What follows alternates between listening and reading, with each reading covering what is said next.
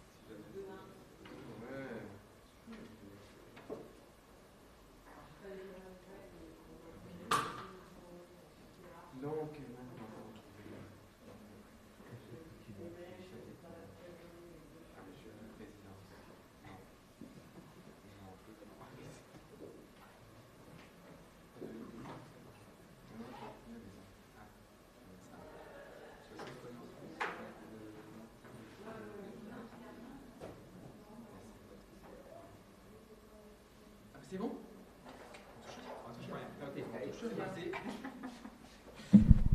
C'est bon, je peux y aller.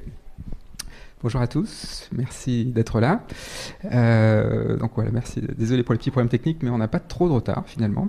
Donc je vais continuer mon cours euh, sur la sous-optimalité. Euh, alors je, euh, bon, évidemment, je pense que tout le monde n'était pas là au premier cours, donc je vais faire un tout petit rappel euh, de où, où j'en étais. Euh, mais en, en gros, l'idée générale, c'est est-ce qu'on peut s'inspirer de, des stratégies du vivant pour inventer des modes résilients euh, d'adaptation à l'anthropocène. Donc, alors un petit résumé des épisodes précédents. Euh, je vous avais, j'étais arrivé à un, un moment à la conclusion qu'on était comme des extraterrestres euh, sur Terre, hein, parce qu'on s'est vraiment complètement euh, déconnecté, que ce soit dans les flux, dans, dans le, notre façon de, de vivre, d'exploiter les ressources. Euh, on, on vit vraiment comme des extraterrestres sur Terre. Hein. Je vous donnais l'exemple de, de Jakarta et de la, le, le, la, le fil, la filtration de l'air en utilisant des technologies euh, pour lutter contre la pollution euh, urbaine. Et donc, une façon de se reconnecter, il y avait euh, cette idée de la bioéconomie euh, circulaire, où on fait du recyclage, mais aussi on prépare des, des produits qui sont euh, euh, dégradables, qui viennent de, euh, des êtres vivants, des matières euh, renouvelables. Mais je vous avais également dit que finalement, cette stratégie-là, en fait, on retrouvait encore ce tropisme de la performance, même en voulant se reconnecter, euh, même en utilisant des, des choses recyclables. En fait, on était toujours dans ce tropisme de la performance, augmenter les rendements, euh, utiliser plus de surface, optimiser le paysage, optimiser le vivant euh, par son amélioration, euh, entre guillemets. Et donc, du coup, une, euh, un contre-modèle à la sous-optimalité avec... Euh, L'analogie du, du Kintsugi, c'est de ne pas masquer euh, les faiblesses, c'est au contraire de, de, les, euh, de les révéler et de les utiliser pour être euh, adaptable. Et ça, en gros, c'est ce que le vivant fait euh, tout le temps. Alors, pour le cours euh, numéro deux, euh, j'ai décidé de, de vous parler de contre-productivité, puisqu'en fait, c'est au cœur de la sous-optimalité. Hein. Enfin, le mot sous-optimalité, j'ai, d'ailleurs, j'ai eu quelques critiques, alors euh, après le cours, mais même avant ça, sur le mot sous-optimalité, qui est un petit peu négatif, et qui peut-être euh, donne l'impression que le vivant est pas optimal, alors que ça fait des millions d'années que, qu'il vit, et que voilà, qu'il, qu'il vit sa vie. Euh, y a, y a, quelque part là-dedans, il y, y a deux idées. C'est euh, le mot sous-optimalité, c'est, euh, c'est un mot aussi politique, dans le sens où euh, c'est aussi pour dire que ce qui pose problème, c'est l'optimalité, le tropisme vers l'optimum, vers la performance. On, on, je, euh, enfin, on pourrait utiliser d'autres mots que sous-optimalité, mais il me semble qu'il est plus efficient parce qu'il met euh, en creux le problème de l'optimalité, enfin de ce tropisme vers, le, vers la performance. Et du coup, aujourd'hui, je vais vraiment insister là-dessus en parlant de contre-productivité. Alors, pourquoi euh, ça, ça doit nous poser question? Parce qu'en fait, on parle beaucoup d'anthropocène. Vous avez eu euh, une semaine, et puis euh, avant aussi des, euh, des talks qui vous ont dit que euh, voilà, c'est le club de Rome, l'effondrement dans dix ans, euh, enfin beaucoup de choses assez négatives quand même. Hein, enfin, des, le, le, l'alerte est sérieuse. Mais il y a aussi d'autres euh, paramètres qui euh, semblent dire que tout va bien, et tout va mieux même. Alors, je vais en lister quelques-uns. Euh, le taux de mortalité infantile, hein, c'est absolument spectaculaire ce qui s'est passé euh, au cours du vingtième siècle, ou même des deux siècles derniers. Euh, un vrai, une vraie chute euh, du taux. Euh, on peut considérer euh, les, les famines aussi, hein, c'est quelque chose qu'on euh, connaît encore, hein, faut quand même pas, pas l'oublier, mais euh, c'est sans commune mesure avec ce qui euh, s'est passé dans le passé. Euh, donc ça, bon, on peut assez bien expliquer, mais il y a eu des progrès, hein. Enfin là, je, je, c'est indéniable, hein, c'est quantifié, euh, donc il y a des choses qui vont très bien, et même sur l'aspect euh, écologique, euh, les marées noires, euh, en fait, il y en a de moins en moins. Si on compte la quantité de pétrole, euh, et même le nombre d'ailleurs, euh, ça, ça, c'est réduit. Donc euh, c'est juste que quand il y a une marée noire aujourd'hui, euh, ça, c'est totalement inacceptable. Et du coup, euh, ça fait vraiment le, le buzz dans les médias parce que voilà, on, c'est, on peut plus accepter ça. Mais il y a eu vraiment des progrès, hein. Euh, le, voilà, les tankers à double coque et tout ça, euh, voilà, ça fait que quand même, alors qu'il y a plus de pétrole qui circule, hein, donc c'est quand même, c'est quelque chose. Et alors, je termine avec euh, cette phrase de François Lenglet qui finalement cloue le cercueil de la crise climatique en disant c'est un problème technique.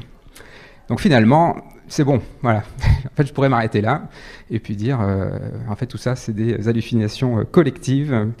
Euh, et puis vous voyez, euh, évidemment, la, la pauvre Greta Thunberg qui est la cible de tout le monde, euh, alors qu'elle ne fait que véhiculer euh, l'effet scientifique, hein. Alors, la dernière fois, pour le premier cours, j'avais fait un petit fil sur le plastique. Enfin, je ne m'étais pas que concentré sur le plastique, mais j'avais pris ce fil-là. Donc aujourd'hui, euh, j'ai décidé de prendre le fil de la température. Euh, et donc quand même, pour revenir sur cette histoire de crise climatique, c'est quelque chose que vous connaissez euh, très bien. Mais je vais juste quand même ajouter ou enfin euh, introduire quelques concepts qui me permettent aussi d'introduire la contre-productivité euh, là-dessus. Donc voilà, ça c'est ça la crise climatique. Ah oui, c'est encore écrit en, en anglais. Euh, la crise climatique, donc euh, vous voyez que ça c'est les températures, hein, c'est, un, c'est un diagramme qui est bien connu maintenant, euh, qui est très popularisé, il y a des t-shirts qui sont vendus avec ça, enfin, voilà, donc c'est un pattern qui est très bien connu. Donc ça c'est pour le monde entier, ça existe pour les villes, hein, pour, c'est à peu près le même pattern pour, euh, pour Lyon, hein, enfin pour toutes les villes du monde à peu près. Donc ce que vous voyez c'est qu'en dix-neuf cent cinquante il y a un point d'inflexion. C'est la fameuse grande accélération, hein, les diagrammes que vous avez vus de, de Will Steffen. Puis il y a un deuxième point d'inflexion en deux mille. Donc là, quand c'est rouge, évidemment, c'est plus chaud, hein. Et puis ça ne fait que... Enfin, il y en aura d'autres, hein, des points d'inflexion, c'est ce que nous prédisent les, les climatologues. Et donc, voilà, nous sommes ici. Alors, le consensus scientifique... Donc c'est, c'est un consensus scientifique, hein. Dans les médias, on a toujours cette idée qu'il y a un débat entre les climato-sceptiques et puis les, les avocats de la crise climatique. Euh, un peu l'impression d'un cinquante cinquante. Les climatologues, hein, c'est quatre-vingt-dix-sept pour cent qui sont convaincus que la cause est humaine, de la crise climatique. En, vraiment très très très euh, euh, grande majorité. Il n'y a pas qu'une cause humaine, mais c'est la cause humaine qui domine largement toutes les autres. Donc là, vous voyez ces différents euh, centres, euh, soit au Japon, euh, aux États-Unis, euh, voilà, enfin, qui voilà, sont tous d'accord pour dire à peu près la même chose, hein. C'est les, cou- les courbes se recoupent, euh, voilà. c'est, c'est très cohérent. Et alors, qu'est-ce que ça veut dire ça ? C'est juste quand même pour euh, voilà, clouer le bec de François Lenglet, si je puis dire. Euh, voilà, ça c'est l'évolution des températures euh, sur la Terre, hein, depuis euh, cinq cents millions d'années. Donc depuis euh, le début de la vie multicellulaire, hein, on peut, on peut dire ça comme ça. Donc là, vous voyez que, bah, en fait, on est grosso modo dans une période de refroidissement à l'échelle de cinq cents millions d'années. Euh, mais alors, ce qui se passe, ce qui nous intéresse nous, c'est quand même euh, voilà les, les dernières, euh, la fin là, hein, vers le, le dernier million d'années, on va dire. Donc c'est ce qu'on va, on va regarder là. Donc ça, c'est juste le dernier million d'années. Et donc si on se table, si on table sur plus deux degrés, ce qui semble plus ou moins inévitable, hein, euh, enfin bon, il y a la COP vingt et un qui dit un virgule cinq, mais bon, enfin si on veut être raisonnable, plus deux degrés, c'est plutôt optimiste. Donc la dernière fois qu'on avait euh, plus deux degrés, c'était à l'époque de l'Éhémien. Donc qui est par là, là, vers cent, cent vingt mille ans, euh, donc c'est quand même il y, a, il y a très très longtemps. Et du coup, ça nous donne une idée. Alors, faut, le, l'Éhémien, c'était plus deux degrés, mais c'était pas parce qu'il y avait plus de C O deux, hein. C'était une histoire de, de d'orbite, de, enfin de, de, comment on dit, de tilting, quoi, de, de l'orbite qui était légèrement décalée de la Terre. Et du coup, euh, bah, voilà, les températures ont augmenté. C'est un cycle périodique. Donc pour, pour remonter à, euh, à un moment où la Terre était deux degrés plus fort, hein, à cause du C O deux, il faut remonter à quinze millions d'années. quinze millions d'années, hein, quand même. Donc c'est, on a quand même fait fort en deux cents ans. Hein, quand même. Euh, mais donc l'Éhémien, ça nous donne une petite idée, parce que là, c'est pas trop loin, donc on a des idées de comment, c'était, comment était la Terre euh, à cette époque-là. Donc alors évidemment, ce qui est très très très médiatisé, c'est la montée des océans. Donc là, vous avez la carte des États-Unis, vous voyez à peu près... Euh, Tout ce qui est rouge, là, c'est tout ce qui est euh, où le, voilà, l'océan va, remonter voilà, de, de six à neuf mètres, hein, c'est ce qui est à peu près euh, prédit. Donc évidemment, c'est, on a toujours cette idée, comment ça se fait que ça monte de six à neuf mètres euh, quelques, un degré de plus, ça va pas faire plus pleuvoir, même si tout fond, tout ça, mais l'eau se dilate, donc euh, ça, ça monte beaucoup. Hein, ça... Et, une, et un, une autre chose qui finalement est plus inquiétante, à mon avis, que ça, même s'il y a beaucoup de populations sur les côtes, c'est les événements extrêmes. Donc là, euh, donc il y, y a eu beaucoup de documents là-dessus. Euh, là, je vous montre un caillou, un bloc rocher de l'Islande, qui fait mille tonnes et qui a été poussé par un volcan. Donc c'est, enfin, par l'énergie d'un volcan. Donc là, on comprend bien, les volcans, ça peut développer des très très fortes énergies. Une tempête actuelle, même les pires tempêtes, ne déplacent pas un bloc de mille tonnes. Hein. Ça, c'est, on le sait, le vent n'est pas suffisamment fort pour faire ça. Il pourrait peut-être déplacer le petit bloc là, là qui fait une dizaine de tonnes ou quelques dizaines de tonnes, ça c'est possible. Dans les Hémiens, les tempêtes pouvaient déplacer le bloc de mille tonnes. Donc il y a des preuves. C'est-à-dire qu'en fait, il y a des tempêtes dont on n'a absolument aucune idée de, de la violence. Bon, à l'époque, il y, a, voilà, il, y avait, bon, il y avait des humains, mais pas si nombreux, et ils avaient d'autres, d'autres adaptations, on va dire. Et juste pour dire que euh, vraiment le changement climatique, c'est quelque chose de réel, c'est qu'il y a eu des mesures sur l'océan qui, lui, en fait, est intéressant parce qu'en fait, le, le C O deux qui est atmosphérique se dissout dans l'eau de l'océan et du coup acidifie l'océan. Hein, vous avez déjà eu des, des topos là-dessus. Et du coup, on peut aller dans les... Euh, alors, regardez le, le plancton actuel, donc les, les petits, la microfaune, la microflore euh, qu'il y a dans, le, dans les océans, et puis la comparer à la microflore, à microfaune fossile. Et donc, notamment, en regardant les, les isotopes du bord, on peut en déduire l'acidité de l'océan au cours du temps. Et bien, la conclusion dans cette étude, c'est que l'océan actuel est aussi acide qu'il y a quatorze millions d'années, d'après ces fossiles. Alors, je ne dis pas que c'est... Vous gardez le conditionnel. Mais c'est quand même un petit peu inquiétant. C'est-à-dire que c'est une... Pour moi, c'est une des preuves factuelles qu'il y a quelque chose qu'on ne peut pas expliquer autrement, enfin en deux cents ans, comment ça se fait qu'en deux cents ans, le, l'océan s'acidifie à cette vitesse-là? C'est euh, absolument euh, dément, quoi. Donc là, je vous ai juste mis quand même pour comparaison. Hein. quatorze millions d'années, donc c'est ça. Le paléolithique, c'est quatre millions d'années. Euh, Homo sapiens, c'est voilà, trois cent mille ans, grosso modo. Le néolithique, c'est dix mille ans. Donc vous voyez le, la différence, hein. J'ai, j'ai pas mis... Euh, le, je m'arrête au néolithique, quoi. Alors voilà, donc du coup... Vous voyez un petit peu ce, cette contradiction, quoi. C'est qu'en fait, y a, tout va mieux, et puis on a ça en parallèle. Et je pense que c'est aussi pour ça que vous êtes là, que nous sommes là, et que ça nous interroge, parce qu'il y a, il y a vraiment un hiatus entre ces deux types d'informations, quoi. Et donc, en fait, euh, on pourrait presque appeler l'anthropocène l'antinomiacène, si vous voulez, c'est l'ère des contradictions. C'est qu'en fait, nous sommes face à des contradictions euh, majeures dans tous les secteurs, et puis euh, avec nous-mêmes. C'est-à-dire qu'en fait, on sent bien que nos modes de vie euh, sont totalement inadaptés à, euh, à ces questions-là, quoi. Mais on vit encore, euh, voilà, comme disait Patrick de George, on est un peu en roue libre, on vit encore dans le monde euh, pré-dix-neuf cent cinquante, j'ai envie de dire, hein, on n'a pas changé forcément de mentalité. Donc ça, c'est un artiste là, qui fait des, des voitures dans des bancs de sable, un petit peu pour questionner la place de la voiture, un petit peu comme faisait Ant Farm dans les années soixante-dix. Et donc, je vais vous illustrer un petit peu ces contradictions avec quelques exemples, disons, un peu caricaturaux, mais qui permettent de fixer les idées. Alors, en voilà un, qui est quand même, il faut, faut le faire, hein. Le S U V électrique. Alors, le S U V, donc vous savez, hein, le S U V, c'est, euh, c'est deux tonnes de métal au lieu d'une tonne de métal pour une voiture, hein. La voiture étant déjà, on peut considérer, grosso modo, obsolète. Alors, on double sa masse. En plus, bah, on rajoute des batteries électriques. Comme on l'a entendu euh, mardi dernier, il y a une semaine, euh, qui euh, déjà consomme deux fois plus euh, d'énergie à fabriquer qu'une voiture euh, thermique. Enfin bref, c'est une catastrophe euh, environnementale euh, en mouvement. Hein, ça, ça, c'est, euh... Mais donc c'est une contradiction parce que c'est vendu comme euh, voilà, c'est du greenwashing, hein, c'est la croissance verte, ça, hein, c'est ça. Hein, la vraie croissance verte, c'est ça. Hein. Et donc, il y a d'autres exemples qu'on voit dans la vie de tous les jours, hein, le bio sous plastique, ça, je pense que vous avez tous vu ça, et il y a encore plus fort, le bio sous plastique du Pérou, ça quand même, c'est mon favori.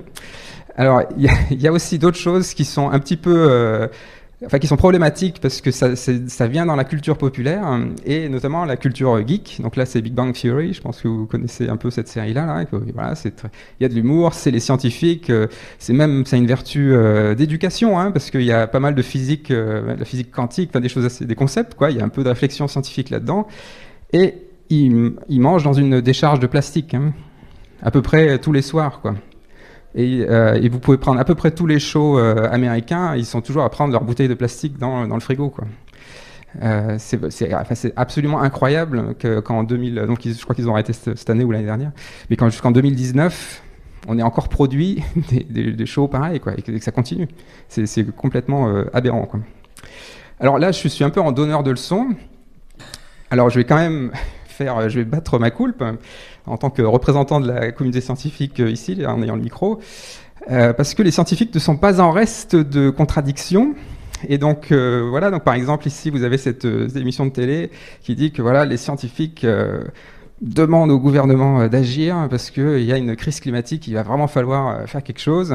Euh, d'ailleurs, vous remarquerez qu'en dessous, il y a les, la finance qui continue à tourner. Ça a l'air de bien se passer. Donc bon, finalement, encore une fois, une petite contradiction. Mais ce qui m'intéresse là, c'est, euh, c'est les scientifiques. Donc les scientifiques disent ça, mais alors qu'est-ce qu'ils font, les scientifiques, dans leur laboratoire ? Est-ce que, est-ce qu'ils sont vraiment euh, exemplaires ? Alors les scientifiques dans leur laboratoire, ben voilà, ils produisent, euh, donc là c'est juste pour la biologie, hein, agronomie euh, biomédicale, cinq millions de tonnes de plastique euh, chaque année, donc c'est cinq cents tours Eiffel en masse, donc c'est énormément de, de plastique.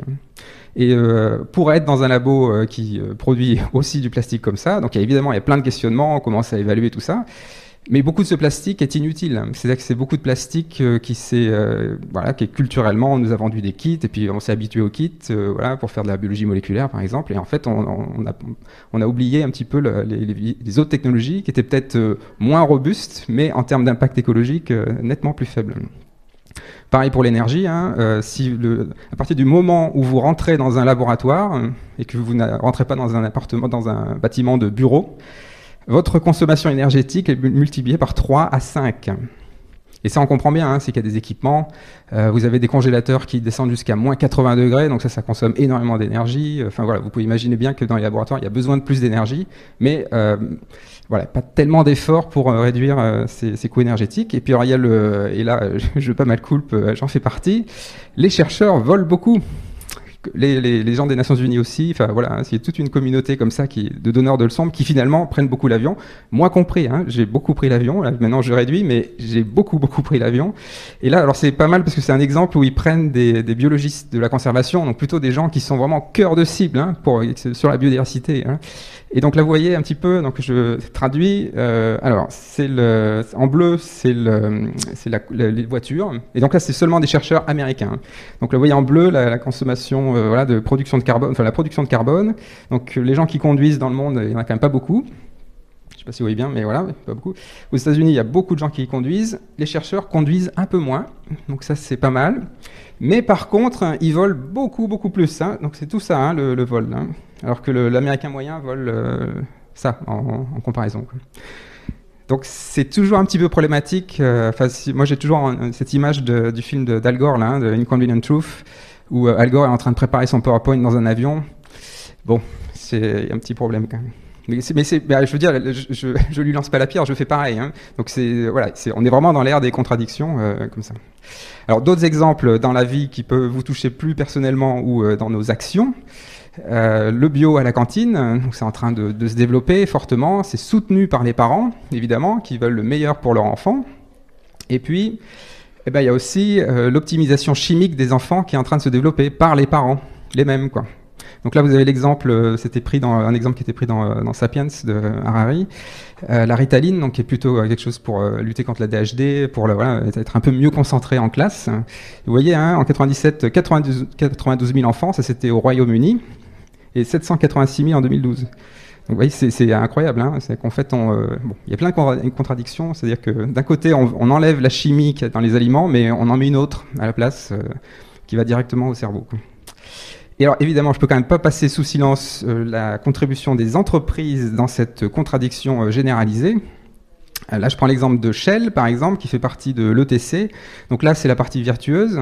Euh, vertueuse. Euh, il, en fait, il s'engage à réduire la production de C O deux, l'émission de C O deux, euh, en disant on va passer entièrement au renouvelable. Euh, il participe à la, au design de ses courbes. Là, vous voyez, la, la, les émissions de C O deux chutent drastiquement euh, et ils s'engagent. Hein, ils disent oui, on va le faire parce que c'est, c'est important. Voilà, tout le monde est content. En plus, ils ont un vrai levier. Donc voilà, on a envie de dire euh, super, quoi, c'est, euh, c'est, c'est génial. Mais alors Shell et d'autres compagnies sont aussi dans ce genre de lobby-là, donc qui s'appelle le, le C E I par exemple, qui est un lobby qui lutte en fait, contre la cause climatique. Donc, en fait, qui est négationniste du climat. C'est comme ça que, qu'on peut les appeler. Et donc là, vous avez une étude qui montre les cinq euh, entreprises pétrolières qui ont le plus investi dans le lobbying pour le négationnisme climatique. Et vous voyez que Shell, deuxième, quarante-neuf millions, investit. Donc ça, c'était en deux mille dix-neuf, hein, donc pour un total de deux cents millions. Donc ça veut dire qu'il y a des entreprises qui, d'un côté, affichent la croissance verte, et cetera, et puis qui font ça à côté. Donc il y a la contradiction, là, elle est nette. Je souligne également que B P, Shell, euh, Total, euh, et il me semble que Exxon est à, à moitié. Donc il y, y a beaucoup d'entreprises européennes là-dedans. C'est comme on dit souvent, oui, voilà, les Américains... Euh, Ils n'ont rien compris à la crise climatique et tout ça, mais c'est essentiellement les Européens là, hein, qui, qui financent le lobbying euh, du négationnisme climatique. Alors, une, euh, une image de cette contradiction, et puis après je vais passer à, à autre chose. Cette, cette contradiction, c'est aussi dans la façon dont on se projette, ou euh, comment on voit le présent, ou l'avenir, ou le passé. Hein, c'est un petit peu cette contradiction-là. Donc là, dans les années cinquante, on voyait les années deux mille comme ça. Alors, c'est charmant parce que voilà, les voitures n'ont pas évolué, mais c'est grosso modo vrai, quoi. Hein, c'est à peu près comme ça. Voilà, il y a des routes, euh, il y a peut-être moins de transports en commun que ce qu'ils imaginaient, mais grosso modo, c'est ça, quoi. Hein, la, la ville, c'est peut-être pas, ça ressemble peut-être pas tellement à Lyon, mais si vous allez dans toutes les, les nouvelles villes d'Asie, notamment, euh, il y en a vraiment énormément des, des, des grandes villes, hein, ça ressemble beaucoup à ça, quoi, hein. C'est assez, euh, assez bien vu, j'ai envie de dire. Et donc aujourd'hui, comment on se projette dans l'avenir? Ben, en fait, il y, y a les deux, il y a les deux écoles. Alors je vous en présente une qui est plutôt l'école, euh, pas l'école dominante, mais là c'était un très bon article du Guardian qui disait en gros, euh, ben, l'avenir en fait c'est peut-être pas euh, à la smartness, c'est peut-être pas les smart cities, c'est plutôt les dumb cities, donc les, les, les cités euh, idiotes. Euh, où en fait on va utiliser des matériaux locaux, euh, les, les vieilles techniques euh, quelque part. Enfin, c'est, c'est, c'est pas un retour en arrière, hein, mais c'est peut-être réinventer euh, ce qu'on, finalement des, des usages euh, situés qui faisaient plus sens, quoi, qui respectaient un petit peu plus le. Donc en fait, si c'est ça le présent qu'on devrait avoir aujourd'hui, vous voyez à quel point le monde dans lequel on vit est obsolète. En fait, il y a à peu près tout, il faut à peu près tout changer, quoi. Euh, c'est euh... Oui, alors dernier exemple, c'est quand même un exemple récent, je ne peux pas ne pas le dire, surtout en lien avec la crise climatique, euh, le, l'Open d'Australie. Alors là, c'est quand même une manifestation absolument théâtrale du déni généralisé de la crise climatique, c'est-à-dire qu'il y a une pollution de l'air qui est intenable, avec des incendies, des méga-feux de, de taille gigantesque, qui sont dus en partie, enfin, en partie à cause de l'augmentation de la température de la crise climatique, mais aussi de d'autres actions humaines. Donc c'est pas que la crise climatique, mais c'est plus généralement de l'impact humain sur le, sur l'environnement. Et donc il y a des tennisman et des, euh, des sponsors, tout ça, qui y vont quand même, qui vont euh, consommer, qui vont respirer un air toxique, quoi. Donc là, il y avait cette tenniswoman qui a, qui a dû abandonner parce qu'elle elle crachait ses poumons, quoi. Euh, et donc, vous voyez, dans le public, enfin, c'est, c'est complètement hallucinant qu'ils aient pas annulé cette compétition. C'est, enfin, c'est euh... bon. Alors voilà. Donc ça, c'est, c'est l'ère des contradictions. Et donc, euh, ça m'amène évidemment à la contre-productivité. Et la contre-productivité, c'est un petit peu cette idée que quand, euh, donc j'avais déjà montré cette image-là, c'est-à-dire que quand on, on se développe, cette idée de croissance économique euh, n'est pas gratuite. C'est-à-dire qu'il y a des bénéfices en haut.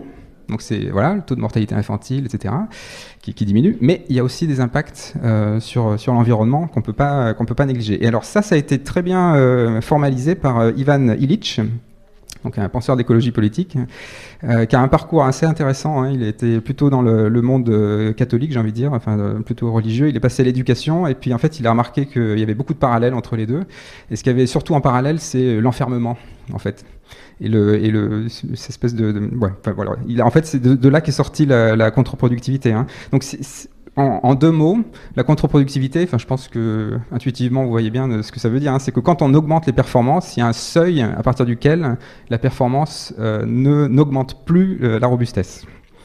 Euh, donc ça, vous pouvez. Le, alors, donc lui, il le dit de façon assez caricaturale euh, et en, partiellement fausse d'ailleurs, mais il dit que ce qui a fait couler le Titanic, c'est juste pour fixer les idées, hein, mais ce qui a fait couler le Titanic, c'est pas euh, le trou dans le bateau, c'est les pompes pour euh, aspirer l'eau, quoi. C'est pour, euh, enfin si vous voulez, c'est, alors c'est pas ça hein, évidemment, mais c'est juste pour frapper les esprits, quoi. C'est-à-dire que si vous mettez trop de pompes sur un bateau, ça va alourdir le bateau et il va finir par euh, par tomber, quoi. Euh, enfin par couler, quoi. Donc c'est, c'est juste pour dire que c'est pas c'est pas complètement intuitif. C'est en général, c'est faut, faut penser quasiment à l'envers. Hein. pour comprendre à quel point quelque chose peut être contre-productif. C'est qu'on imagine que ça va être positif, et puis finalement, euh, c'est négatif parce qu'on est, on passe de, de l'autre côté de la courbe, quoi. Alors, quelques exemples, euh, évidemment, encore une fois, assez euh, classiques. Donc, c'est, bon, aujourd'hui, je vous fais un petit catalogue, en fait, mais c'est pour euh, vraiment insister que ça vient de tous les côtés, quoi, hein, euh, cette idée-là. Donc, le burn-out, qui est quelque chose de maintenant bien, bien connu. Euh, ça, c'est en Allemagne. Donc, c'est les cas déclarés de burn-out entre les, les femmes et les hommes. Vous voyez, depuis deux mille quatre. Hein, et donc, ça augmente, hein, ça augmente, ça augmente, ça augmente. Euh, et donc, alors, ce qui est les maladies du travail. Hein, donc, en fait, en deux mille douze, donc c'est en deux mille douze, les maladies du travail qui ont été déclarées euh, au, en Allemagne, le burn-out a dépassé les maladies respiratoires. Donc ça, ça dit bien le, le truc, quoi. C'est qu'en fait, on, voilà, on pousse les gens euh, dans la performance, et il y a un moment où ça devient contre-productif parce qu'ils ne peuvent plus performer, en fait. Donc là, on a passé la, la courbe. Bon, ça, c'est un exemple assez, euh, assez classique. Mais alors, il y a des, il y a des, euh, des exemples de contre-productivité plus euh, globaux et qui nous permettent de réévaluer euh, des grandes tendances de fond ou notre histoire même, j'ai envie de dire, de revisiter un petit peu notre histoire. Et donc la révolution industrielle, enfin moi telle qu'on me l'a apprise quand j'étais à l'école, c'était un peu un, un saut, euh, voilà, un saut technologique, euh, quelque part le, le cheminement du, de l'humanité vers le progrès, quoi. Enfin, je, je vous fais la version un peu euh, image d'Épinal, mais c'est un petit peu ça. Alors si on regarde vraiment euh, donc le, ce qui s'est passé dans la révolution industrielle, donc là j'ai pas mis la référence, mais vous pouvez lire le, le bouquin de Bonneuil et Fressoz, hein, sur le, le, l'événement anthropocène qui est, qui est très bien euh, là-dessus. Euh, alors je vais peut-être prendre juste un exemple, hein, c'est voilà, le, la laborieuse augmentation de richesse. Donc si vous prenez le, donc l'Angleterre s'est lancée dans la révolution industrielle bien bien avant euh, les Français. Il y a à peu près quasiment un siècle de décalage, hein. Enfin, les, les Français s'y sont mis, mais c'est, c'est, c'est resté, le, la France est restée très rurale très longtemps, en fait, hein. Donc le dix-neuvième siècle est quand même, il y a, il y a vraiment une grande différence entre États-Unis, entre Angleterre et France. Donc les Anglais, en fait, ont accumulé plus de richesses que les Français, parce que voilà, ils se sont passés à la révolution industrielle plus tôt. Combien ils ont eu plus de richesses que les Français? Quelle est l'augmentation? C'est vingt pour cent de plus. Donc c'est quand même pas énorme. Combien ils ont émis de C O deux en plus que la France dans la même période? Quatre fois plus. Donc quatre fois plus de C O deux pour vingt pour cent de richesse supplémentaire. Donc c'est très, enfin c'est vraiment laborieux, quoi. C'est pas du tout.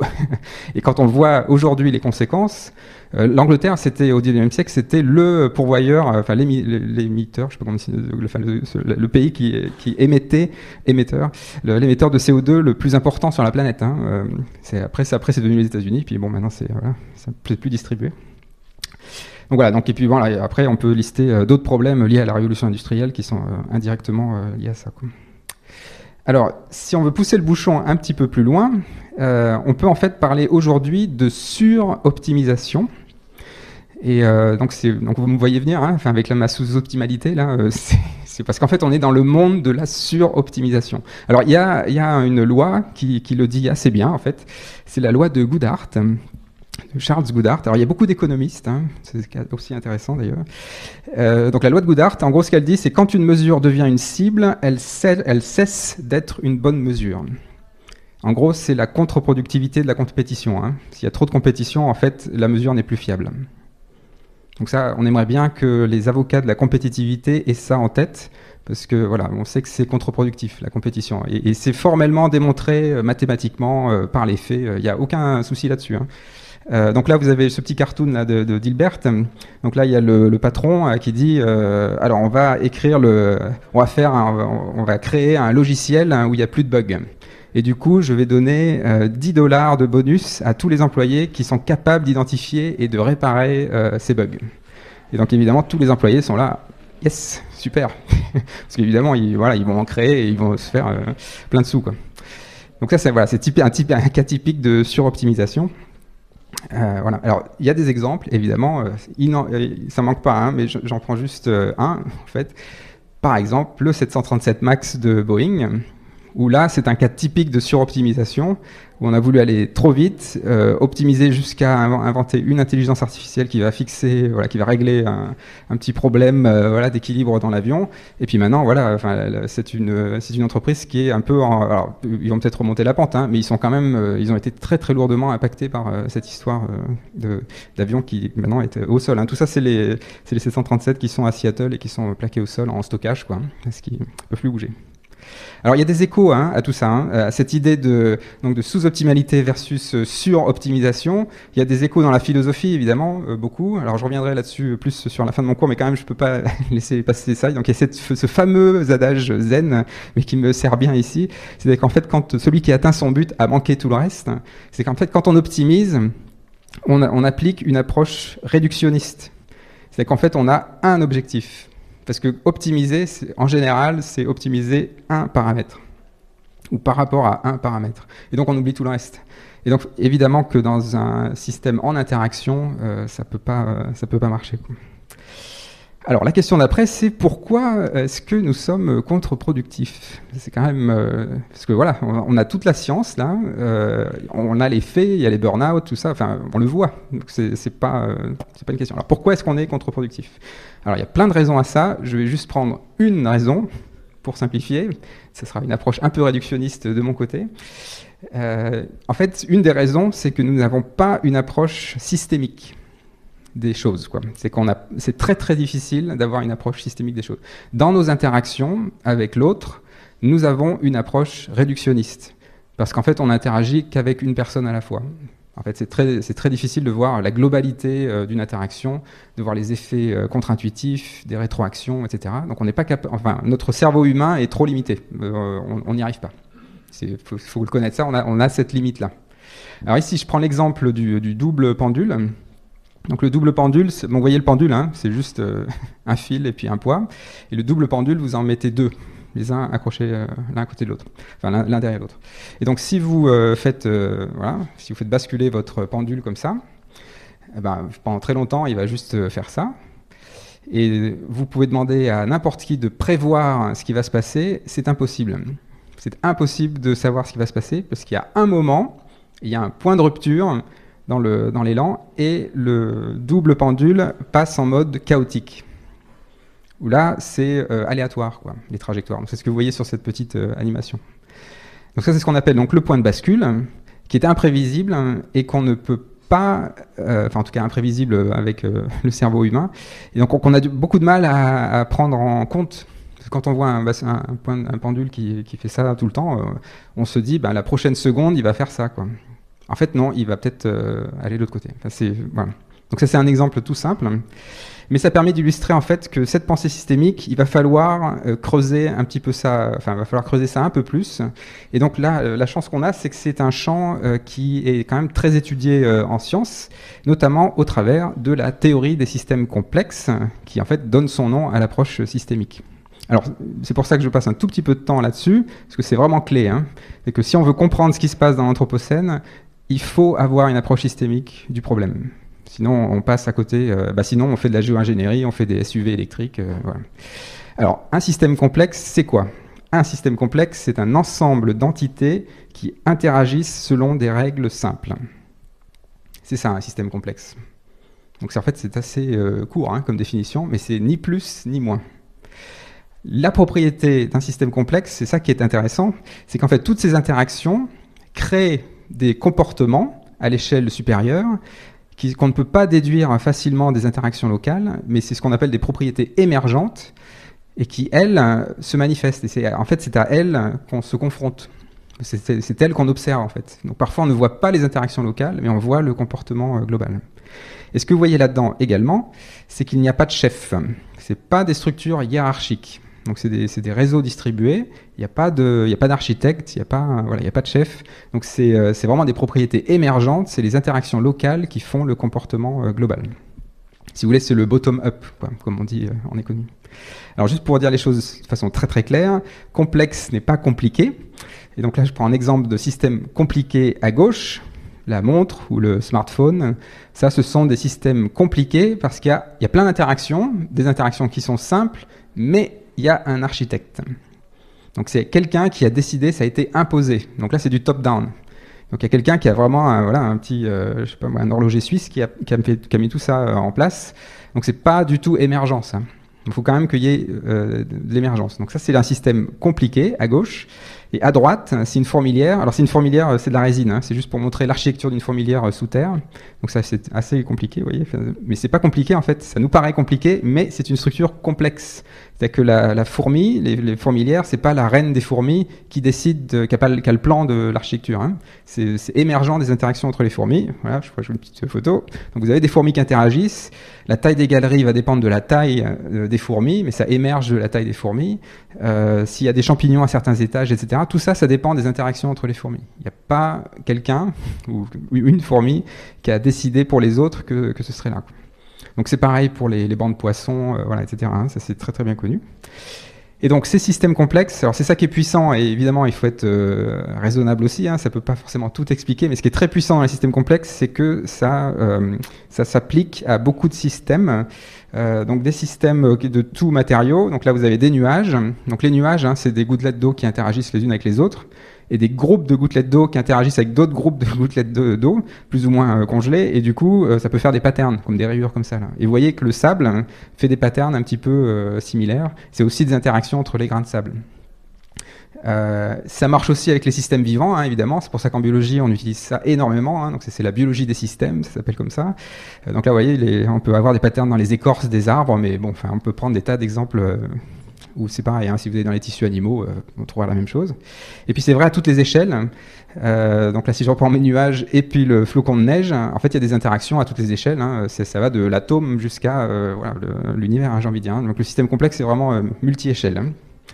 Alors, dans la société, euh, c'est très utilisé. Euh, donc, je vais juste prendre deux exemples. Euh, l'épidémiologie, donc là, évidemment, avec le coronavirus, euh, on en est complètement arrosé de, de ce genre de données.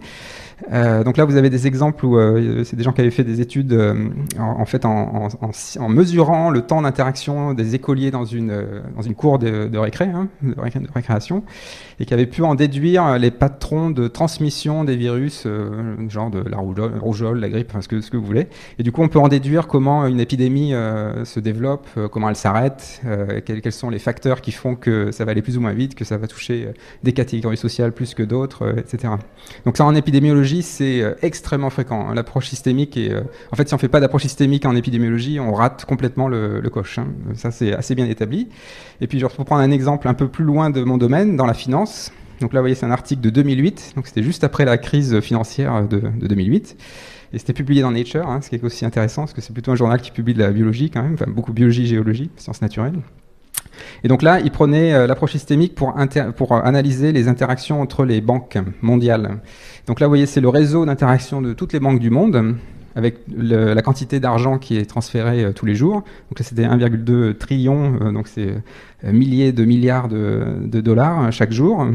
Et en fait, de ce réseau d'interaction, vous pouvez en extraire... Euh, Un, un cœur, vraiment le, le, les, les interactions majeures de ce réseau, les, les nœuds du réseau, si vous voulez, dans la topologie du réseau, vous pouvez identifier les nœuds. Et en fait, ils se rendaient compte qu'avec sur, sur toutes les banques, là, il y en a quand même des, des milliers hein, de banques, hein, il y en a plus de, il y en a des dizaines de milliers, hein, c'est, c'est beaucoup. En fait, il y en avait soixante-six qui suffisaient quasiment à expliquer le comportement du système. Et là, euh, en fait, ce qu'il ce qu'il disait dans cet article-là, c'est que c'était une grande faiblesse du système financier, parce que le système d'inter, enfin les interactions, euh, en fait, euh, étaient établies sur un nombre limité d'interactions, trop limité. Il n'y avait pas assez de redondance dans le système. Donc là, vous voyez déjà euh, un peu émerger l'idée de sous-optimalité. On a vu que la redondance, c'était un des facteurs qui permet au système biologique d'être adaptable. Et là, bah, voilà, c'est un, un exemple où, en fait, une faiblesse du système financier, c'est son manque de, de redondance. Alors, juste pour dire que cette approche systémique, donc là, vous voyez, ça, c'est les, les exemples positifs, j'ai envie de dire, où on, on se rend compte de l'intérêt de cette approche systémique. Il y a des, il y a des écrits, on, ça, voilà, on, ça, ça nous permet de, voilà, de faire face à la contre-productivité. Et puis, alors, il y a des exemples où, en fait, on n'a pas fait face. C'est-à-dire qu'en fait, on n'a pas utilisé une approche systémique. Et pourtant, c'était des décideurs, il y avait beaucoup euh, d'argent euh, en jeu. Euh, et on a, malgré tout, malgré tout, on n'a pas utilisé une approche systémique. Alors c'est l'exemple classique du paradoxe de Bress, euh, donc que j'utilise souvent parce qu'il est assez emblématique. Donc c'est le, l'exemple d'un, de, d'une personne où, euh, voilà, si vous êtes dans un embouteillage, la première chose que vous allez penser, c'est il faut rajouter une, une route, enfin il faut augmenter le nombre de De, de, de, de voies quoi, sur, sur l'autoroute, et c'est, avec ça, on va régler le problème des embouteillages. Donc ça, c'est l'approche réductionniste. C'est je vois mon problème, je ne vois que mon problème et je réalise euh, une, une, une hypothèse qui est je vais régler le problème en me concentrant sur mon problème local, quoi. C'est tout.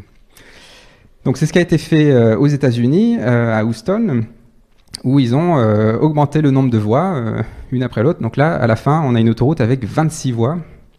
Euh, voilà. Sauf que les embouteillages ont empiré, en fait. Donc ça, c'est un cas très très classique de contre-productivité, d'effet contre-intuitif des systèmes complexes. C'est en fait, si vous rajoutez des voies à une, à une route ou à une autoroute, vous allez rendre, euh, rendre cette, euh, cette voie plus attractive. Du coup, il y a plus de gens qui vont l'emprunter et du coup, vous allez avoir plus d'embouteillages. Ça, c'est vraiment très très classique. Ça fait aussi euh, écho au paradoxe de Jevons. Enfin, y a, y a, c'est très très bien décrit dans la littérature et depuis euh, voilà, cent cinquante ans. Hein, c'est, c'est, ça, tout ça, c'est très très bien connu. Mais là, vous voyez que des décideurs politiques, personne n'a vu ça. En mécanique des fluides, c'est bien démontré ça, hein, depuis des années. Hein, c'est, euh, on le sait ça, mais alors c'est établi, il n'y a plus de questions. C'est, c'est plus un sujet de recherche, ça. C'est terminé. Hein, c'est, plus personne ne travaille là-dessus parce que c'est un fait établi maintenant. Eh ben, on a quand même construit euh, ça. Alors, il y a des exemples plus contemporains qui sont un peu plus subtils parce que là, ça vient pas d'en haut. Euh, les V T C, donc les Uber et compagnie, là, qui étaient censés fluidifier le trafic parce que voilà, tout le monde peut prendre les gens à faire, c'est quasiment du covoiturage, et cetera. Bon, en fait, ça aussi, ça augmente les, les embouteillages. C'est toujours pareil, quoi. C'est en fait, on voit pas le, et ça fait quand même toujours plus de voitures sur sur la route, hein, qui attendent, et cetera. Alors ça, c'est les exemples qui sont pas forcément liés à la question climatique, mais alors, évidemment. Que la question systémique est absolument cruciale pour comprendre la, la crise climatique. Et donc tous les effets contre-productifs qui sont euh, associés à ça. Donc alors les, les, euh, le point de bascule notamment est quelque chose qui euh, inquiète beaucoup les climatologues, parce que eux évidemment ils utilisent la, l'approche systémique. Alors le, des exemples, donc c'est par exemple le pergélisol, hein, c'est ce qu'on appelle le permafrost en anglais. Donc c'est le fait que le, le, ce, ce sol qui est euh, en général, enfin constamment ou quasiment toute l'année euh, congelé, euh, par exemple en Sibérie. Avec le réchauffement climatique, se enfin, fond, enfin, décongèle, j'ai envie de dire, et donc des gaz, euh, voilà, du méthane, euh, des gaz à effet de serre, de façon assez importante. Et donc là, euh, parce qu'ils font, du coup, vous voyez, hein, les, les, les maisons ont tendance à, à, à se pencher, quoi. C'est la tour de Pise, mais en version euh, décongélation, hein. C'est la tour de Picard, j'ai envie de dire, quoi. C'est, ça, ça, ça tourne un petit peu, voilà. Donc ça veut dire que ce sol est en train de se dégrader, et surtout qu'il émet beaucoup de, de gaz à effet de serre. Et ça, en fait, dans les, dans les modélisations, ça peut faire l'objet d'un, d'un tipping point, donc d'un point de bascule, parce que c'est une grande quantité qui est émise d'un seul coup, en fait, et qu'on peut pas, qu'on, qui est très très difficile à prédire. On ne connaît pas très bien les stocks, on ne sait pas comment ça va évoluer, euh, on sait même la nature des, des, des gaz à l'intérieur. Alors il y a un autre point, euh, c'est pas juste les, les sols, mais c'est un, autre chose qui décongèle comme ça, c'est les clatrates de méthane. Euh, donc ça c'est plutôt sur les, les plateaux continentaux dans les océans. Donc c'est du méthane qui est sous forme euh, solide, mais avec le réchauffement euh, climatique, avec le réchauffement de l'eau, mais il commence à dégazer. Vous voyez les petites bulles là, c'est des bulles de méthane en fait. Donc évidemment ça intéresse beaucoup les pétroliers, hein, parce que c'est aussi une, une source, mais euh, les climatologues ça les, inqui- les inquiète beaucoup parce que là il y a énormément de stocks, c'est des quantités phénoménales. Hein. Et donc vous voyez un peu la localisation dans le monde, il y en a sur, sur pas mal de plateaux euh, continentaux. Et donc ça, euh, on sait que euh, ça peut dégazer très vite. Alors très vite à l'échelle géologique, hein. Donc il faut, faut quand même pas trop s'inquiéter de ce point de vue-là. Mais si ça dégaze euh, rapidement, là ça peut, on, on sait dans l'histoire géologique de la Terre que ça a conduit à des extinctions de masse. Donc extinction de masse, ça veut dire qu'il y a plus de soixante-quinze pour cent des espèces qui disparaissent. Donc là on est aujourd'hui, c'est euh, un tiers des espèces qui sont menacées de disparition. Si tout ça euh, dégaze, c'est, on sait qu'on passe directement à, un, là c'est vraiment un autre état.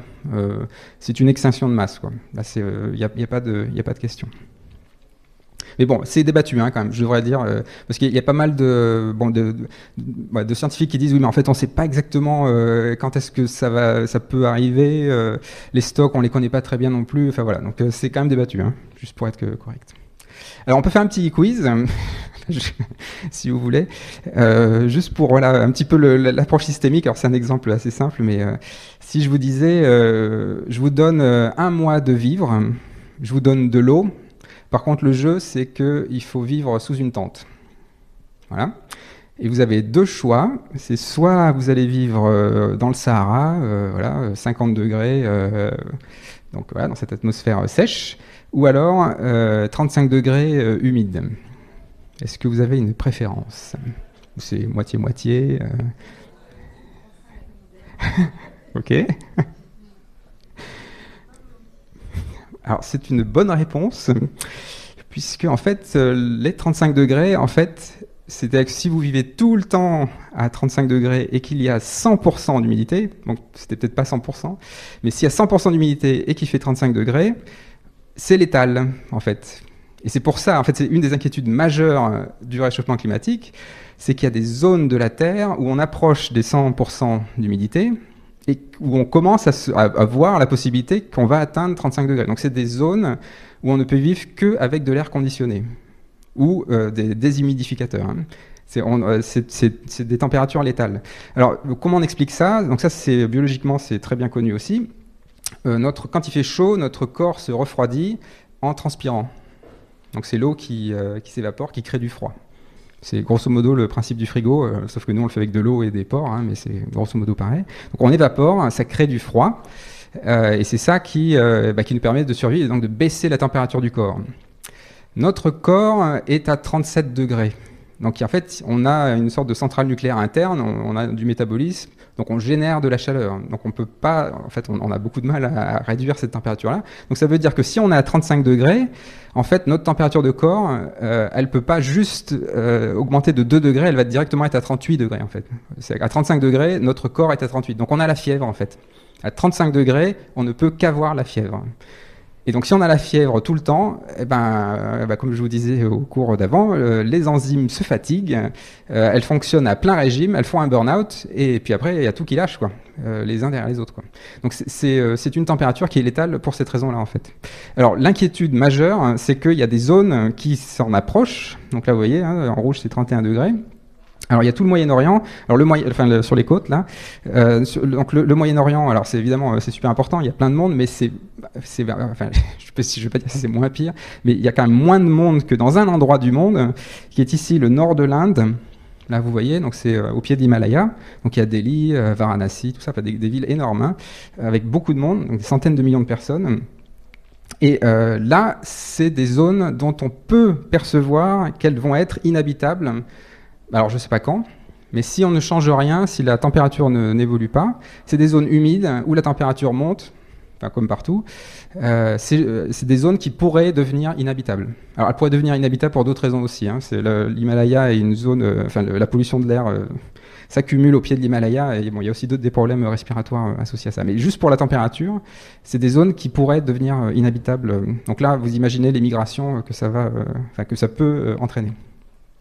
Bon, alors ça c'était pour un, un exemple sur le, le changement climatique, euh, sur l'approche systémique. Alors un autre exemple euh, où, euh, pour illustrer à quel point euh, le, le décideur politique ne prend pas en compte l'approche systémique. Enfin, c'est pas pour lancer la pierre, hein, parce que comme euh, nous aussi, enfin les, tous les humains, hein, j'ai envie de dire. Mais du coup, ça se voit mieux quand c'est des décisions politiques parce que les impacts sont plus euh, globaux. C'est le, le cas de l'huile de palme. Donc quelque chose qui est très très euh, médiatisé. Hein, euh, voilà, on sait très bien. Donc le, le, l'huile de palme, pour dire les choses euh, avant de rentrer dans l'approche systémique, avec euh, l'huile de palme. Donc l'huile de palme, c'est, euh, c'est absolument extraordinaire. Hein. Un palmier à huile fait vingt-cinq kilos de fruits tous les quinze jours. Hein. C'est extraordinaire. Enfin, c'est une plante, euh, c'est une usine à huile. Hein. Euh, c'est, c'est, en gros, c'est un puits de pétrole, grosso modo. Donc, c'est, c'est, bon, c'est quelque chose d'extraordinaire. Biologiquement, c'est quelque chose d'extraordinaire. Mais qu'est-ce qu'on fait avec l'huile de palme? Qu'est-ce que l'humain fait avec de l'huile de palme? Donc, il fait des biocarburants. Alors, j'en, j'en parlais tout à l'heure. Il fait un, un peu de biocarburants, mais en fait, il fait surtout des cosmétiques et euh, des acides gras pour le, l'alimentation euh, ultra transformée. Donc, c'est le Nutella, les chips... Euh, Donc en fait, le gain sociétal de l'huile de palme est quasi nul. Donc si vous, en, si vous parlez avec des gens de Danone ou d'autres, hein, ils vont vous dire que euh, l'huile de palme c'est utilisé dans les laits euh, infantiles. C'est qu'en fait, on en met un peu dans les laits, euh, de, de, enfin, les, les substitutions de lait maternel, quoi. Il euh, y en a un petit peu. Bon, sauf qu'on on peut faire d'autres choses. Et puis que c'est quand même des quantités. Enfin, je suis pas sûr qu'on ait besoin de toute l'Indonésie euh, couverte d'huile de, de palmier à huile pour cette cible-là, quoi. C'est bon, même si c'était euh, vrai, quoi. Alors. Donc il y a vraiment des problèmes. L'huile de palme, euh, c'est, euh, en fait, c'est, enfin pour moi, c'est, euh, et là je, c'est que pour moi, euh, je pense que c'est une, euh, c'est une espèce qui est inutile en fait pour pour l'humain. On ne devrait pas cultiver. Je dis pas qu'il faut pas qu'il y en ait dans la nature, euh, voilà, c'est super, mais mais on devrait pas la cultiver en fait. Ça, ça nous sert à rien en fait. Ça, c'est plutôt, c'est une espèce contre-productive pour nous. Alors la décision politique qui va avec ça. Donc c'est, euh, c'est là que c'est le, le, l'histoire est absolument fantastique. George Bush, donc c'est en deux mille sept, donc en, en deux mille cinq, euh, je crois que c'était deux mille cinq, Katrina, euh, des, des ouragans qui euh, dévastent la Nouvelle-Orléans, euh, les, beaucoup de raffineries pétrolières euh, à la Nouvelle-Orléans, et du coup, ils commencent à se dire, oui, bon, c'est bien que les stocks de pétrole commencent à diminuer, donc, ça c'était avant les gaz de schiste, hein, donc du coup, on va, on va faire une loi qui dit qu'il faut qu'on soit indépendant en carburant. En pétrole, parce que c'est évidemment euh, l'économie de, des États-Unis est basée euh, sur le pétrole, comme beaucoup d'économies d'ailleurs. Donc Bush dit on va faire des biocarburants. Et en plus, ce qu'il y a de bien avec les biocarburants, c'est que ça euh, permet de lutter contre la crise climatique, parce que ça dégaze moins euh, de, de C O deux. Alors c'est vrai, si vous faites brûler euh, de l'éthanol, ça va, f- ça va dégazer moins de C O deux que si vous euh, euh, brûlez le même volume de pétrole. Ça c'est vrai. Mais il faut quand même le faire, hein, que George Bush, qui est sorti du protocole de Kyoto, utilise l'argument de la crise climatique pour justifier les biocarburants. Hein. Enfin, je... Là aussi, les contradictions euh, dans tous les sens. Donc ça, c'est deux mille sept. deux mille huit, un article scientifique publié dans Science. Hein. Donc, c'est pas le, la dernière revue, c'est quand même une revue qui est vraiment visible dans la communauté scientifique et des décideurs, qui dit que si on passe aux biocarburants, on va dégazer plus de gaz à effet de serre. Et ça, c'est très facile à comprendre, c'est qu'en fait, il faut prendre tout le cycle. Donc si, vous, si euh, le, l'énergie qu'il faut pour euh, cultiver les plantes, pour déforester euh, tous les C O deux associés à ça, en fait, le biocarburant émet plus de C O deux que euh, le, le carburant euh, fossile. Ça, c'est euh, aussi, on, on, peut com- on peut le comprendre très bien si on a une approche systémique. C'est-à-dire si on prend vraiment euh, le maximum de paramètres en compte, certainement pas tous, mais bon, une grande partie des paramètres. Donc ça, c'est publié, deux mille huit. Et alors c'est là que c'est terrible. Pour nous, deux mille neuf, l'Union européenne décide de faire une copie de la loi de deux mille sept des États-Unis et donc de dire on va nous aussi faire des biocarburants. Donc ils ont totalement ignoré le papier de deux mille huit. Il y en a eu d'autres, hein. Je prends le papier de deux mille huit, mais il y en a eu d'autres pour faire, pour prendre une décision qui est contre-productive, vraiment contre-productive. C'est-à-dire, en fait, aujourd'hui, là, donc, le, l'Union européenne dit qu'en deux mille trente, on va arrêter les, les biocarburants. Enfin, voilà, qu'ils, ils ont compris. Mais le, le, vous voyez le problème, c'est que on, avec ça, on a stimulé une industrie, donc en Indonésie et ailleurs. Ils ont fait des investissements euh, structuraux, enfin, avec des, des vraies infrastructures euh, pour se lancer dans l'huile de palme. Ils ne vont pas arrêter maintenant. C'est qu'ils sont lancés, là. Donc, ce qui se passe, c'est que bah, maintenant, on, le, l'idée, c'est Bolloré euh, va faire de l'huile de palme euh, au Sierra Leone. Donc ils vont déforester au Sierra Leone pour euh, faire de l'huile de palme. Parce qu'évidemment, c'est, c'est une, une économie... Enfin, voilà, c'est, c'est, bah, c'est un roue libre, là aussi, euh, on maintient. Quoi. Alors, là encore, je, bah, je vais battre ma coulpe un petit peu, parce que les scientifiques ne sont pas en reste hein, de ces contradictions et de cette contre-productivité. Donc là, vous avez un article de l'équipe de Rob Martinson à New York, qui, oui, euh, voilà, ils identifient un gène euh, qui est impliqué dans le rendement euh, de cette huile de palme. Donc il y a un intérêt, j'ai envie de dire, fondamental, quoi, euh, voilà, euh, comment ça marche. Bon, ça à la limite, pourquoi pas.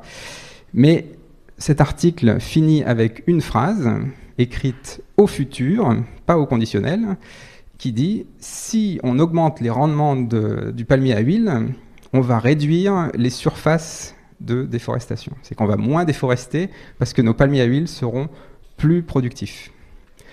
Donc Rob Martinson, qui est quelqu'un de scientifiquement hyper intelligent, qui est vraiment une, une, un ponte dans le domaine, ne connaît pas le paradoxe de Jevons, en fait. Parce que si on fait du palmier à huile plus productif, ça va rendre le palmier à huile encore plus attractif et on va déforester encore plus. Ça, c'est évident, on le sait, en fait.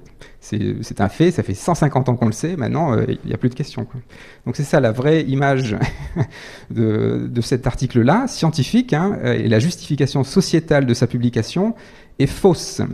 Donc, c'est, en fait, c'est, pour moi, c'est un article qui ne devrait pas être publié, en fait. C'est-à-dire, ou dans un autre journal, mais pas dans un journal euh, scientifique comme ça, qui est soi-disant euh, dit euh, une sorte de vérité universelle.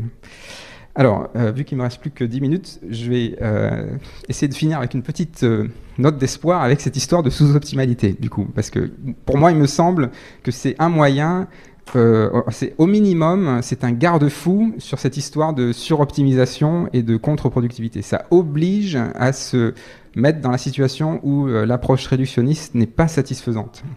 Et quelque part, la sous-optimalité, elle, elle intègre l'approche systémique et euh, cette lutte contre la contre-productivité. Alors, je, je vous remets juste la diapo que j'avais présentée la dernière fois. C'est juste pour... Euh, parce que probablement tout le monde n'était pas là. Euh, donc, la sous-optimalité. Donc, si vous êtes euh, optimal, vous voulez faire un disque gris optimal, vous allez mettre chaque pixel en gris. Et donc, ça, ça sera optimal. Voilà, vous aurez euh, le disque gris parfait. Et sous-optimal, vous allez faire des pixels noir-blanc, différents types de gris. Donc, ce ne sera pas tout à fait gris, mais globalement, ce sera gris et surtout, ce sera adaptable. C'est-à-dire que vous pouvez déplacer les pixels, euh, vous pouvez vous adapter, vous pouvez avoir un panel plus grand de couleurs de pixels. Donc, vous pouvez vous adapter pour faire quelque chose qui, globalement, sera comme un disque gris. Donc, si vous laissez ça, la réponse biologique sous-optimale, ou la biologique haute d'ailleurs, euh, c'est maintenir un certain niveau de variabilité interne qui permet en fait euh, d'avoir une adaptabilité au niveau de euh, la population. Et donc, euh, cette sous-optimalité, elle dépend de, de différents paramètres qui sont donc tous plutôt perçus négativement dans une société de la performance, que sont l'inefficacité, hétérogénéité, aléatoire, lenteur, euh, redondance, euh, incohérence. Ok. Alors, un exemple juste pour illustrer. Donc, je donnerai plus d'exemples biologiques vers la fin de mon cours, enfin, en fait, dans mon prochain cours. Euh, mais là, je vous en donne quand même un. C'est juste que je ne résiste pas parce qu'il y, y a des belles histoires sous-optimales en biologie. C'est juste pour vous dire, voilà, c'est un petit peu pour se laver le cerveau après toutes ces histoires de contradictions. Euh, alors, voilà, un exemple. Donc là, vous êtes, c'est une fleur. Euh, ça s'appelle Arabidopsis thaliana, donc c'est une plante modèle euh, chez les, les végétalistes. Et là, on va s'intéresser au sépale, donc qui est cette petite euh, feuille hein, qui euh, protège les, les pétales de la fleur, quoi. Alors c'est un, c'est un objet intéressant parce qu'il a toujours la même forme en fait. Il a une forme très très reproductible et on comprend pourquoi, parce qu'en fait il protège les organes reproducteurs. Donc on ne peut pas trop se permettre d'avoir trop de variabilité parce que sinon ça va faire des trous dans, le, dans la boîte, hein, grosso modo. Donc vous voyez sur un, un sépale, si on mesure la, la croissance, les cellules sont très hétérogènes. Donc c'est rouge, ça pousse vite, bleu, ça pousse lentement. Et puis les traits blancs, c'est les directions de croissance. Donc vous voyez, c'est très hétérogène en taux de croissance, en direction de croissance. Donc c'est voilà, c'est assez euh, hétérogène. Donc si On, on approche, si on utilise une approche vraiment très très simple, on se dit euh, quel, quel est le, qu'est-ce qui se passe après quoi. C'est que si j'ai euh, cette carte-là de croissance euh, à l'instant T, euh, qu'est-ce qui se passe juste après. Donc ça on peut le faire euh, en modélisation. Donc voilà, euh, en noir ça pousse lentement, en blanc ça pousse vite. On fait pousser et puis on obtient euh, Charles de Gaulle. Voilà. En fait on n'a pas vraiment un, un sépale, on a une forme qui est, qui est aberrante quoi. Enfin si je peux me permettre. Ça, sans irrespect. Euh, et alors, sur, surtout, ce qui est encore plus problématique, c'est que si on fait ça euh, plusieurs fois, en fait, on n'a jamais la même forme, en fait. Donc, c'est pas du tout euh, robuste. Vous voyez, hein, c'est, en fait, mais ça, c'est très intuitif, en fait. Hein. On a une carte euh, hétérogène, et ben, à la fin, on a un truc euh, hétérogène, quoi. Il n'y a pas tellement d'autres solutions. Alors, comment on règle le problème? Il y a deux écoles. L'école optimale, c'est de dire, c'est le disque gris, si vous voulez. Donc c'est là, on va en fait, euh, on va résoudre tous les conflits mécaniques dans le tissu, et du coup, ça va être tout le temps homogène à l'instant T. Donc c'est la stratégie optimale, et ça marche. C'est-à-dire qu'en fait, on fait un organe euh, qui a tout le temps la même forme. Mais si vous voulez, c'est la stratégie euh, IKEA. C'est-à-dire qu'en fait, on fait toujours pareil parce que le mode de fabrication est euh, optimisé. C'est-à-dire que le, le, chaque pixel doit aller en H quatre, ensuite l'autre pixel doit aller en D trois. Euh, enfin, c'est très contrôlé. C'est une, ça, c'est la société du contrôle, si vous voulez, ou c'est la, le contrôle dans la biologie. C'est qu'on contrôle tous les paramètres. Si on était capable de tout contrôler, on aurait des formes robustes, optimales. Et là, oui, alors, je vais, je vais peut-être repasser le film, parce qu'il est parti tout seul. Hop. Oui, alors ça va faire un peu long. Euh, dans le, la version sous-optimale, ce qu'on fait en fait, et ça c'est quelque chose qu'on peut vérifier évidemment, le modèle qui est là, c'est ce qu'on mesure sur les vrais sépales des fleurs, hein. Euh, c'est qu'en fait il y a une double variabilité. Alors ça qui est, qui est très joli, c'est que c'est variable spatialement, c'est-à-dire qu'il y a des, os, des cellules qui poussent vite, des cellules qui poussent lentement, vous voyez il y a du blanc et du noir, mais il y a aussi une variabilité temporelle, c'est-à-dire que les cellules qui poussent vite, le temps d'après, elles poussent lentement, celles qui poussaient lentement, elles vont pousser vite, et du coup, ces deux variabilités s'annulent, si vous voulez, ou en fait, c'est plutôt qu'elles se complémentent. Et à la fin, ah bah du coup, bon, à la fin, bon, je, je, ouais, je vais le relancer, mais euh, à la fin, vous avez un sépale qui n'a pas tout à fait la forme optimalité euh, biologique, bon il veut vraiment pas partir. Euh, c'est un exemple de sous-optimalité biologique où en fait deux variabilités se rencontrent et donnent euh, un, un produit qui à la fin est, euh, enfin, ou un, un organe qui a une forme euh, reproductible. Ouais. Oui, ça y est, c'est parti. Vous voyez, hein, ça, ça pousse. Donc vous avez, et à la fin, euh, la forme, euh, bon, ça ressemble, mais c'est pas tout à fait comme... Euh, voilà, mais c'est grosso modo euh, la bonne forme, quoi. Et donc ça, alors, c'est... Bon, ce qu'il y a de... Maintenant, on a tous les outils pour le faire euh, avec la génétique, la microscopie, tout ça. Donc ça, on peut, on peut quand même le démontrer. On peut trouver les acteurs moléculaires qui sont impliqués là-dedans. On peut faire les quantifications. Euh, donc maintenant, c'est bien couplé. La, mé la mécanique aussi, quoi. Alors ça, c'était l'exemple, un exemple biologique pour vous illustrer la sous-optimalité et voilà comment on peut lutter contre la contre-productivité du contrôle par, par ça. Et alors évidemment, il y a des implications, si je reste dans le champ de la biologie, pour l'agriculture, et je terminerai là-dessus. Euh, il y a cette fameuse phrase d'Olivier de Schutter qui dit « Nos systèmes alimentaires rendent les gens malades ». Donc ça, je, pour moi, c'est à encadrer dans la contre-productivité. C'est-à-dire qu'on a fait des systèmes alimentaires bah pour, euh, voilà, pour que les gens se puissent se nourrir, et en fait, ça les rend malades. C'est un exemple typique de contre-productivité. Alors, ça les rend malades pour plein de raisons, hein. Il y a les pesticides, mais il y a, a d'autres raisons euh, plus indirectes. Alors, euh, ouais, alors, je vais passer un petit peu vite, mais juste pour euh, mettre un clou dans le cercueil de la Révolution verte, pourquoi euh, Olivier de Schutter dit que euh, euh, le système alimentaire ne fonctionne pas? Je vous le dis euh, assez rapidement. Il y a cette illusion de la révolution verte comme quoi les rendements ont augmenté. Alors les rendements de grains ont augmenté. C'est qu'en effet, les rendements de grains, en quantité de grains, c'est absolument incroyable. La quantité de grains a vraiment augmenté. Mais en quantité de biomasse, en fait, une, une monoculture, c'est le même rendement qu'une savane.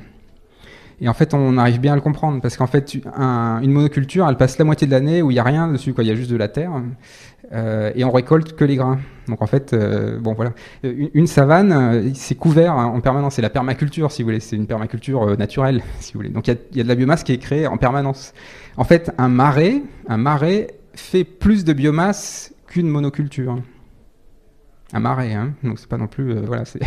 Donc alors, les, dire qu'on a augmenté les rendements en agriculture, notamment si on s'intéresse aux biocarburants, à toute les, la bioéconomie, tout ça, où on veut utiliser vraiment toute la biomasse, toute la cellulose d'une plante, c'est pas vrai en fait. La révolution verte n'a pas augmenté les rendements.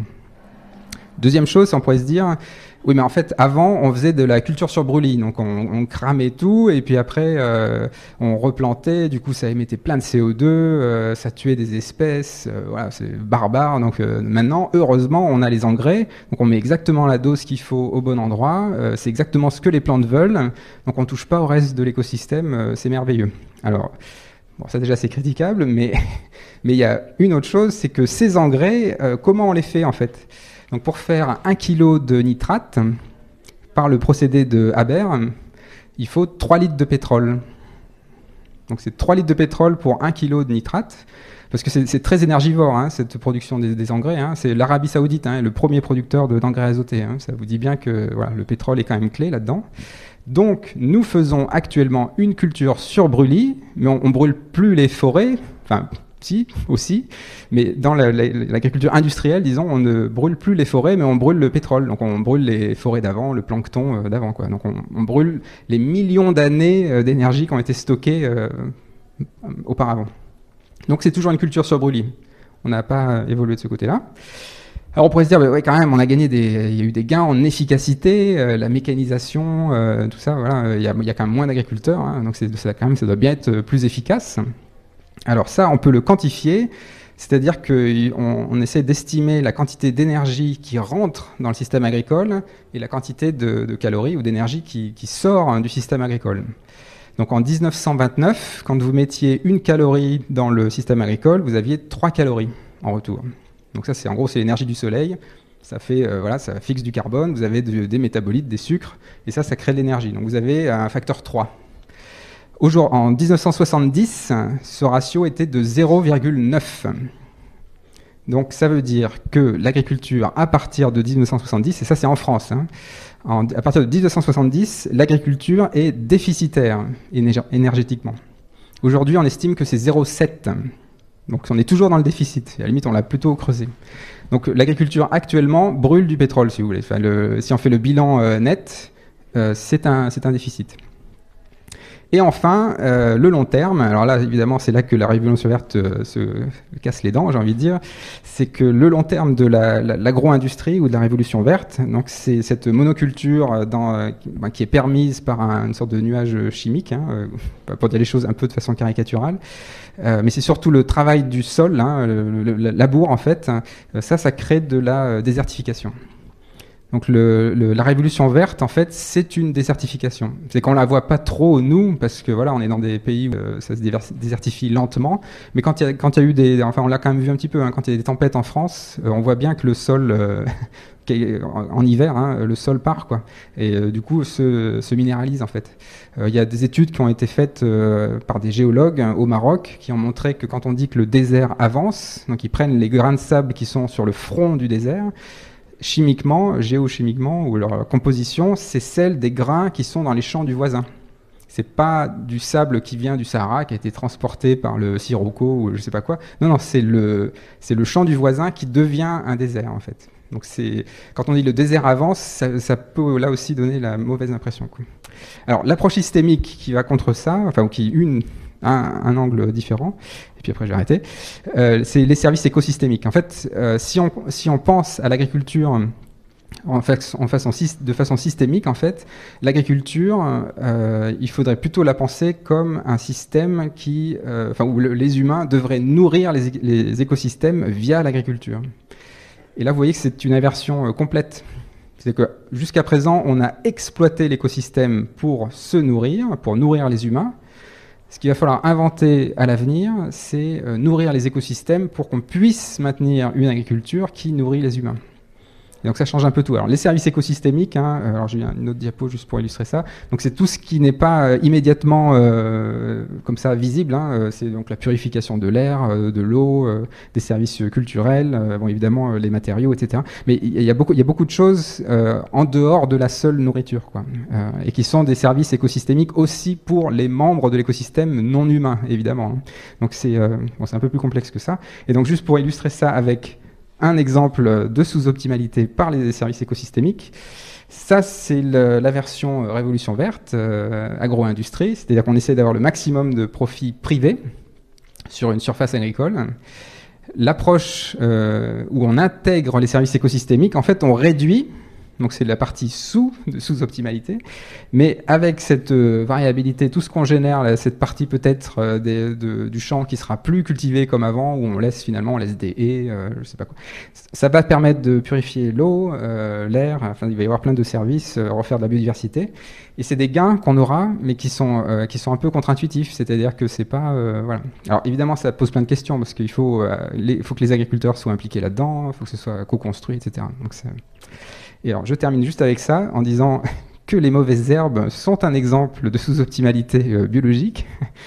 C'est-à-dire qu'on a un petit peu cette tendance à... Et donc, je parlais de l'huile de palme, de, de se fixer dans une approche réductionniste sur les meilleures espèces, des espèces à haut rendement, euh, celles qui sont vraiment utiles pour nous parce qu'on les mange. Là, vous avez un exemple avec le, l'approche du euh, Natural Sequence Farming, où en fait, ça en Australie, ça, euh, donc des zones qui ont été complètement désertifiées. Comment on les fait redevenir comme ça? Alors, je vous fais la version avant-après, un peu comme chez le coiffeur, là, mais c'est, le, c'est un petit peu juste pour, c'est un peu caricatural. C'est que pour passer de là à là, euh, c'est pas forcément en mettant les meilleures espèces qu'on va arriver là. En fait, il faut reconstituer le processus naturel de recolonisation euh, d'un espace. En fait, on peut vraiment apprendre de comment euh, un espace naturel se recolonise, et ça fait appel aux soi-disant mauvaises herbes. Donc, c'est, c'est toujours cette idée de contradiction, de contre-productivité, de contre-productivité, mais quand on le met à l'envers, bah, du coup, le monde s'éclaire, quoi, parce qu'en fait, des, des, des choses négatives ou perçues négativement, en fait, c'est, c'est des solutions pour l'avenir, quoi. Mais c'est un peu plus euh, contre-intuitif.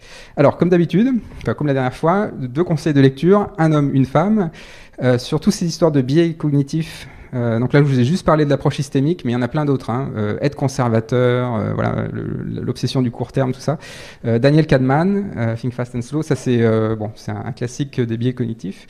Et puis, plus sur l'aspect euh, changer le système et un, un peu inverser euh, les... Euh, les dogmes, on va dire.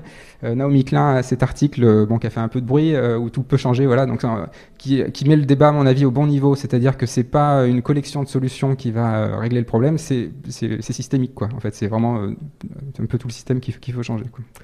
Voilà, donc un, toujours, je remets ma pub sur le bouquin qui devrait sortir euh, bientôt, où je raconterai tout ça. Et donc le prochain cours, donc, euh, le prochain cours on parlera de... de bio-inspiration et, ouais, et les suivants de sous-optimalité. Donc là, on sera un peu plus dans la, la biologie, j'ai envie de dire. Donc ce sera un peu plus, euh, un peu plus fouillé au niveau de la biologie. Et puis on continuera sur la culture et le futur mot. Voilà, je vous remercie.